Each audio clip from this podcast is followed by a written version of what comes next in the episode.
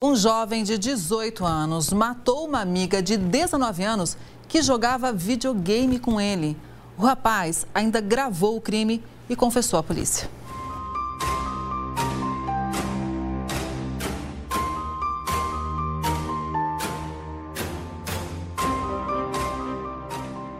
Fala galera, bem-vindos a mais um episódio aqui do Sentença 67. Chegamos ao nosso 38 episódio. Eu agradeço vocês muito por toda a audiência que vocês têm dado pra gente desde então.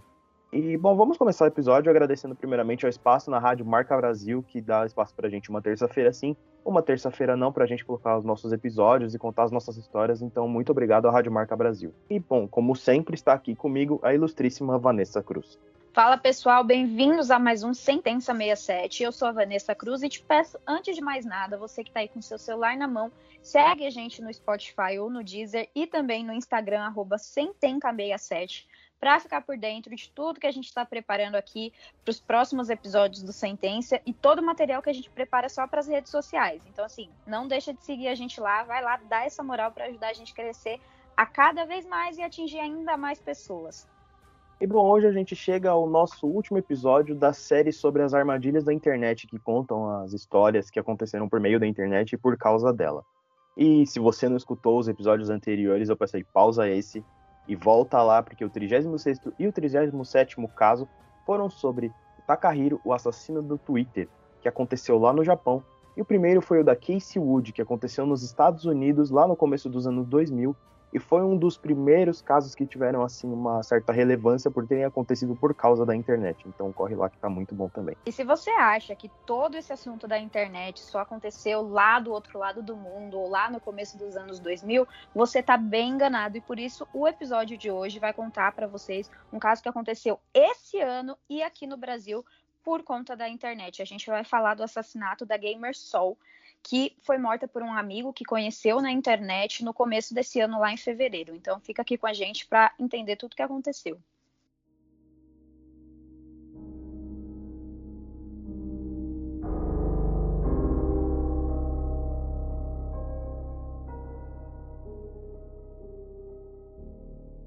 Quem era Sol?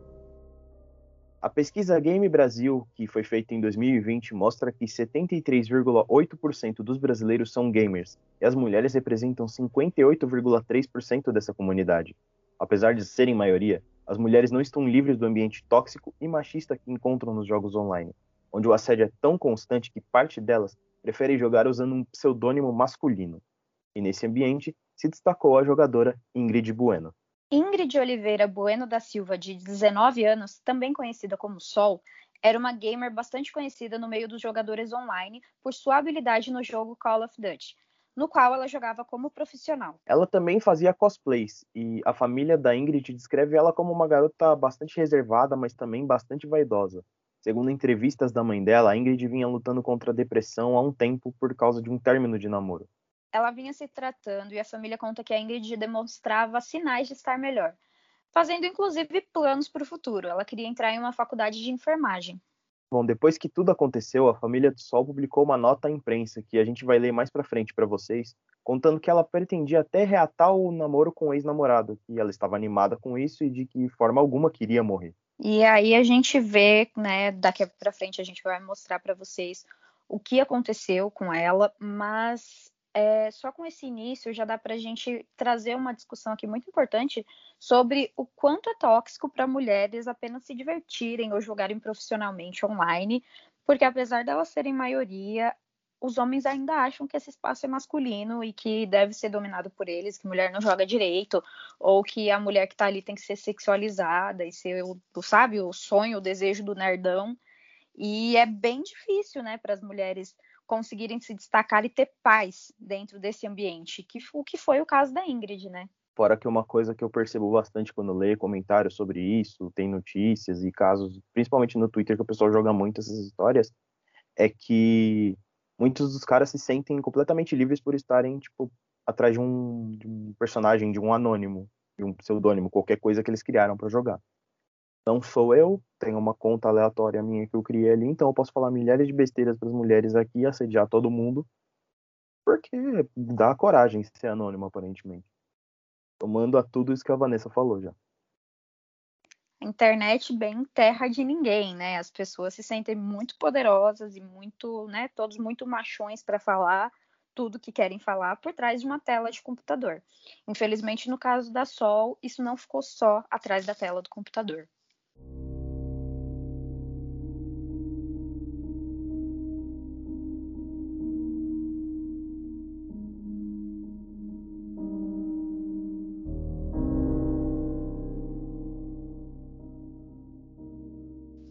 Quem era Guilherme Alves Costa? Guilherme tinha 18 anos na época do caso e morava na zona norte de São Paulo. Ele era filho de mãe solo e não conviveu com o pai enquanto ele crescia. Quem o conhecia considerava o Guilherme um rapaz bom e comportado. Ele também jogava Call of Duty online. E ele demonstrava ser uma pessoa muito ligada à família. Era o tio preferido das sobrinhas e cuidava das meninas com muito carinho. Ele passava muito tempo jogando na internet, mas estava sempre à disposição para o que fosse preciso em casa. E uma tragédia marcou a vida da família do Guilherme. Foi ele quem ajudou a mãe no período em que um de seus irmãos teve problema com drogas. Ele também tentou ajudar o irmão, mas o rapaz acabou tendo uma overdose em casa e morreu na frente do Guilherme. E o episódio teria sido o gatilho para que ele perdesse a fé e se decepcionasse com a igreja. Antes de o irmão falecer, ele tinha até feito um curso de teologia durante um ano. E de lá para cá, ficou cada vez mais fechado, mas ainda dizia que o seu melhor amigo era Deus. E aqui eu acho engraçado essa relação que tem vários episódios que a gente traz aqui, né? De um trauma misturado com uma relação meio fanática com religião. É, é, é um, um, traço que a gente vê se repetir bastante, né? Tipo, é, me decepcionei com alguma coisa, tinha um, um, essa sensação de superioridade, talvez gerada, né, por se achar mais santo, sabe-se lá o quê. A gente fala bastante disso aqui em vários episódios. É, é um negócio que acaba pegando, né? A gente percebe pelas histórias que a gente conta. Parece que essas pessoas aí, né, das histórias, elas bom, se sentem, que nem você falou, superiores. Tipo, eu sou melhor que as outras pessoas por causa da minha fé. Aí, na hora que acontece um problema desse, ela meio que quebra essa fé, esse, essa crença dela em algo superior, no caso Deus aqui, né? E bom, parece que quebra a pessoa inteirinha, né? Tira dela a fé dela na hora, na hora que ela sofre um trauma. Se fosse culpa disso até. E o Guilherme conheceu a Ingrid jogando online cerca de um mês antes do crime, em janeiro desse ano, de 2021. Os dois se tornaram amigos e ele a convidou para ir na casa dele jogar e ela até chegou a ir lá duas vezes, conhecendo ele apenas online. Na primeira vez em que ela esteve lá, nada demais aconteceu. Os dois jogaram, ela conheceu a família do Guilherme e depois ela voltou para casa sem maiores problemas. Mesmo assim, a família da Sol não estava ciente de quem era o Guilherme. Ela dizia que ele era um amigo do trabalho e por isso seus pais achavam que estava tudo bem, porque eles acharam que ela conhecia ele pessoalmente. Depois que tudo aconteceu, o pai dela disse que jamais permitiria que ela se encontrasse assim com alguém que ela conheceu pela internet, como a gente repetiu aqui várias vezes, né, durante essa série. Hum, gente, muito cuidado ao conhecer as pessoas pela internet, ao confiarem dessa forma, porque vocês nunca sabem com quem vocês estão falando. E a família contou que Sol era uma menina bastante ingênua. Ela não via maldade nas pessoas. E talvez por isso ela não tenha reparado nas intenções do Guilherme. Em trocas de mensagem entre os dois, a polícia encontrou mensagens em que o Guilherme dizia que amava a Sol e que ela precisava ser dele. Só que a Sol nunca correspondeu a isso. O Guilherme desabafava muito com a Sol sobre a questão do pai dele, que nunca foi presente, e do irmão que morreu, de uma forma que fez com que ela tivesse dó dele, que ela quisesse ajudar. E aqui a gente levanta um outro ponto, né? O perigo do macho em céu, que, que usa essas artimanhas de manipulação. Nossa, coitadinho de mim. Essa, você, você precisa me ajudar, você precisa estar presente para mim, né? E o Guilherme não foi o primeiro caso, não vai ser o último. Acredito que foi esse ano até que, que houve um caso também parecido. O cara era amigo da menina, a menina não correspondeu e ele foi até o shopping, assassinou ela. E assim, é, é um padrão, né? Ele, eles agem da mesma forma, eles acham que você tem a obrigação de corresponder aos sentimentos, mesmo que você não corresponda e que você tem que ter dó, que você tem que amar de volta. E começou assim, né? O caso da Sol é sempre aquela velha história do pobre injustiçado que gosta da menina, ela não corresponde a ele fica cheio de raiva. Sempre. Parece que tem um roteiro nisso. E pode até voltar um pouco mais. A Vanessa contou um caso desse ano. Vocês lembram, no primeiro episódio dessa artimanha toda da, dos problemas da internet, o assassino da Casey Wood usava dos traumas dele para poder fazer ela ficar com dó e dar atenção para ele. Lembro bem dessa parte, dá para trazer isso, bom, no começo dos anos 2000. É meio que um modus operandi desse tipo de homem, né? Pra cima das meninas mais ingênuas. E eles continuaram se falando e jogando juntos até que o Guilherme convidou a Sol para ir na casa dele novamente. E naquela semana a Sol estava com suspeita de Covid e tentou fugir do convite dele. Mas o Guilherme insistiu e ela acabou indo para lá. Você sabe que você assassinou a facadas, facadas repetidas, inúmeras vezes, uma pessoa totalmente indefesa. Por que, Guilherme? Eu não me lembro desse dia. Eu não me lembro.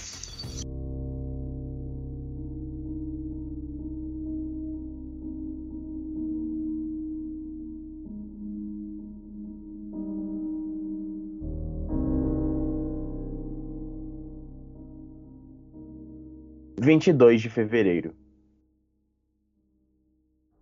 Nesse dia, a Sol foi recebida pela mãe do Guilherme.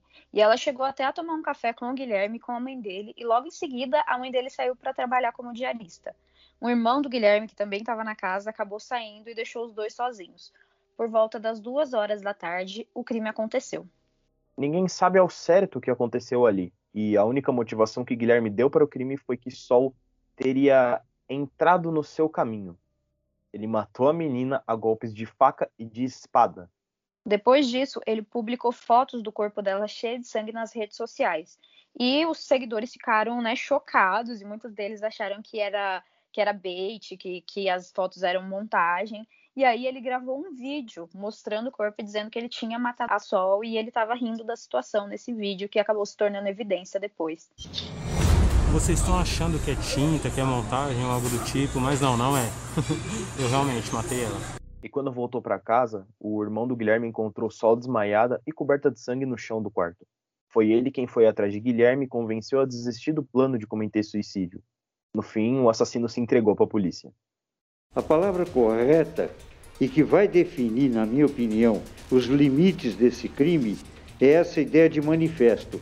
Você veja que todas as manifestações, sempre, de crimes dessa natureza no Brasil, no Brasil menos até, mas nos Estados Unidos, na Europa, sempre representam uma afirmação, vamos dizer, abre aspas, política. Esse manifesto dele é uma manifestação política, por exemplo, contra o cristianismo. É, ele ali não estava matando só essa moça, ele estava matando uma ideia cultural, religiosa do cristianismo.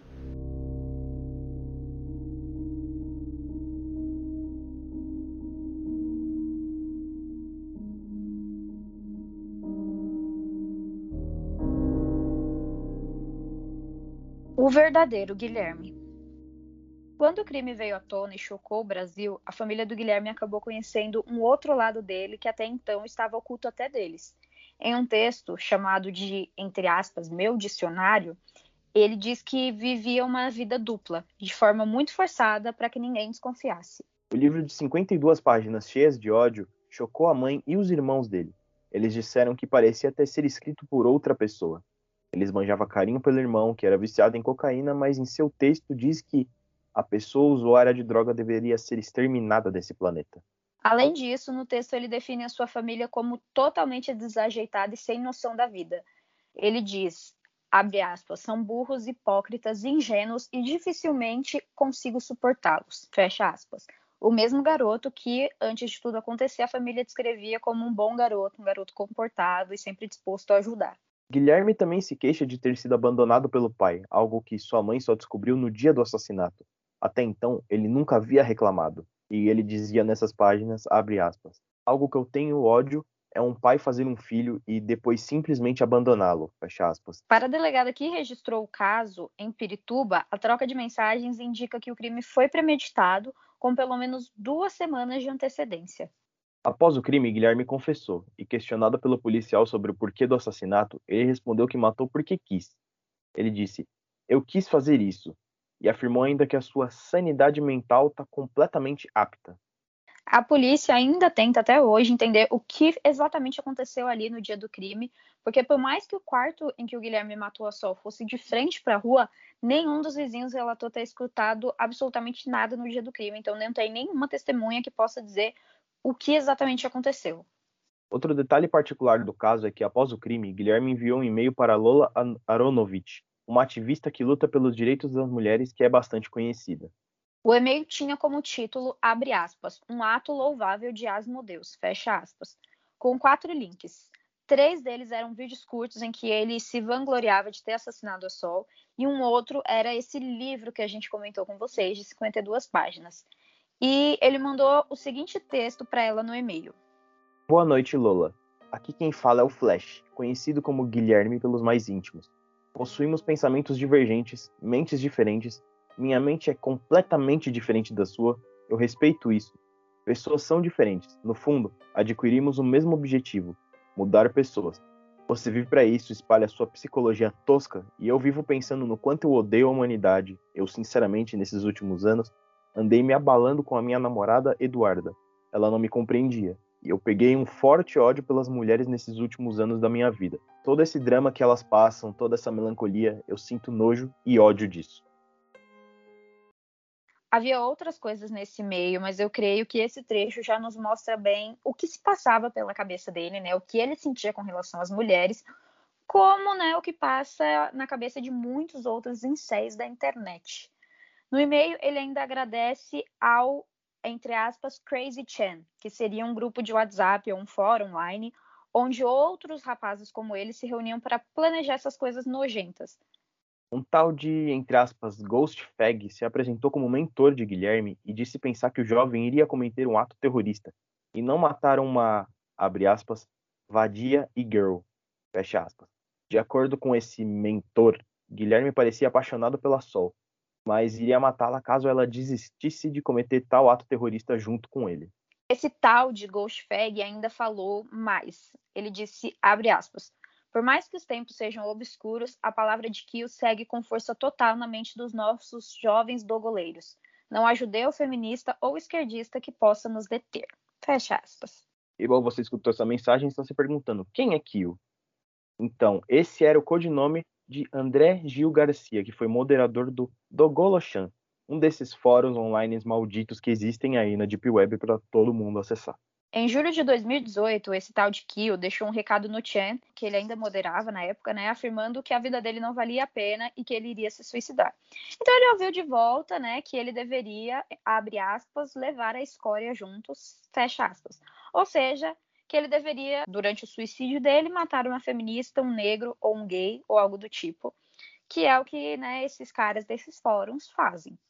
E na mesma noite ele saiu às ruas de Penápolis, no interior de São Paulo, onde ele morava com os pais dele, e abordou duas moças que ele nunca tinha visto antes na vida. Ele atirou numa delas na nuca e se matou pouco depois.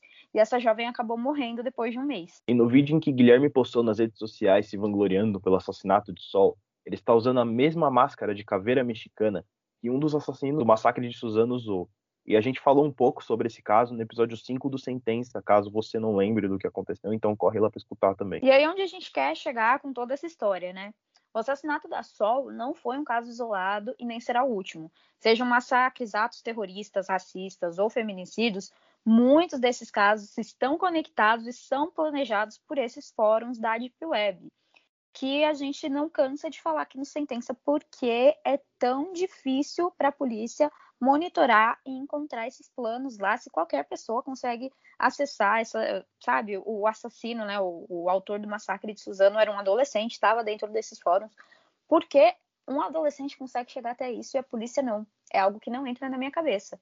Outra coisa também é que, né, qualquer semelhança entre os discursos desses caras e a extrema direita não é mera coincidência. É para eles darem um pulo desse discurso para nazismo é muito fácil. Muito fácil mesmo. Só faltou falar, tipo, vangloriar Hitler. Que de resto, tá tudo igualzinho. E é um negócio que não entra na minha cabeça também essa parte que você falou da polícia não conseguir achar. Não é possível. Tipo, eu sei que eles têm meios de achar. Se eles quiserem rastrear pelo sentença onde, de onde eu postei, de onde a gente postou todos os episódios, eles acham, tranquilamente. Como que eles não acham de onde esses moleques, de onde essas pessoas estão mandando essas mensagens dentro da Deep Web. Lógico que é um pouquinho mais complicado, tem todo um rolê da Deep Web lá que é mais difícil de explicar. Mas dá para achar. Só a polícia, pelo amor de Deus, eles têm meios de achar isso. Parece que eles não querem. Aí é um pouquinho de teoria da conspiração demais até, mas fica essa impressão. E assim, mesmo que não dê para você rastrear de fato o computador, o IP, vamos supor que ai, não tem como fazer isso. Dá para ter pessoas monitorando para evitar, pô, estou vendo ali ser planejado um massacre, sabe? Tantas coisas poderiam ser, ser evitadas aqui no Brasil e no mundo. Se houvesse aí uma força-tarefa um, ou alguma coisa mais voltada para isso, não sei se, se existe, vai que é algo super, hiper secreto que não está aí disponível para a sociedade saber. Mas não entra na minha cabeça como tantas vezes isso se repete, tantas vezes esses crimes acontecem, eles estão ligados a esses fóruns e nada é feito para diluir, para acabar com isso.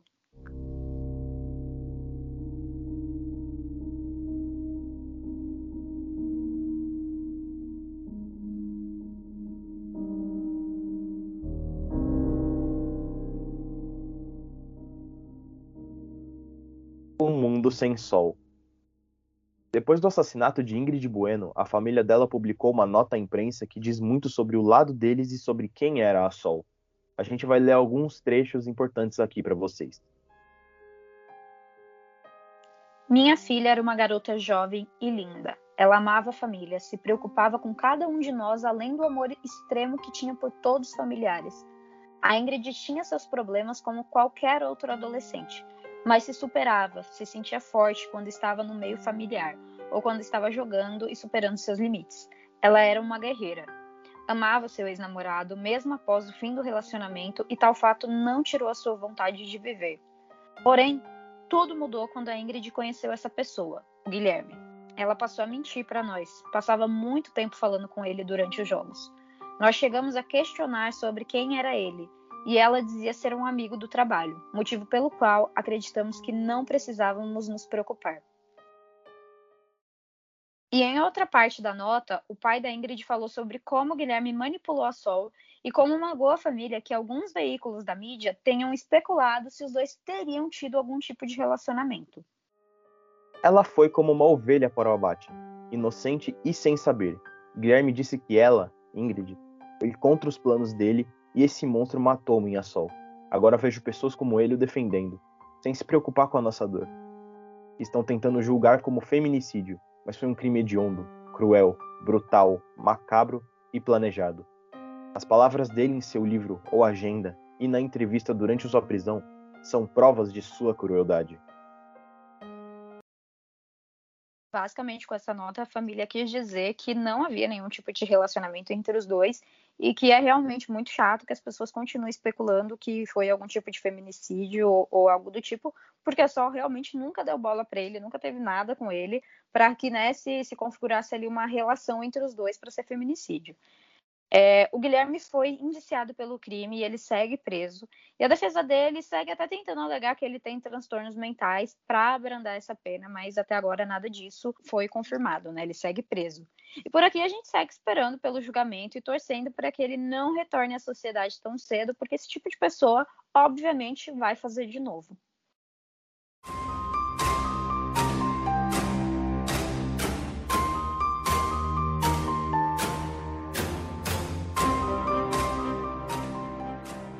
Bom, ficamos por aqui com mais um episódio do Sentença 67 e a gente agradece mais uma vez aqui à Rádio Marca Brasil por todo o espaço e por tudo que ela tem feito pela gente, colocando esse episódio uma terça-feira sim e uma terça-feira não, ajudando a gente a atingir cada vez mais pessoas.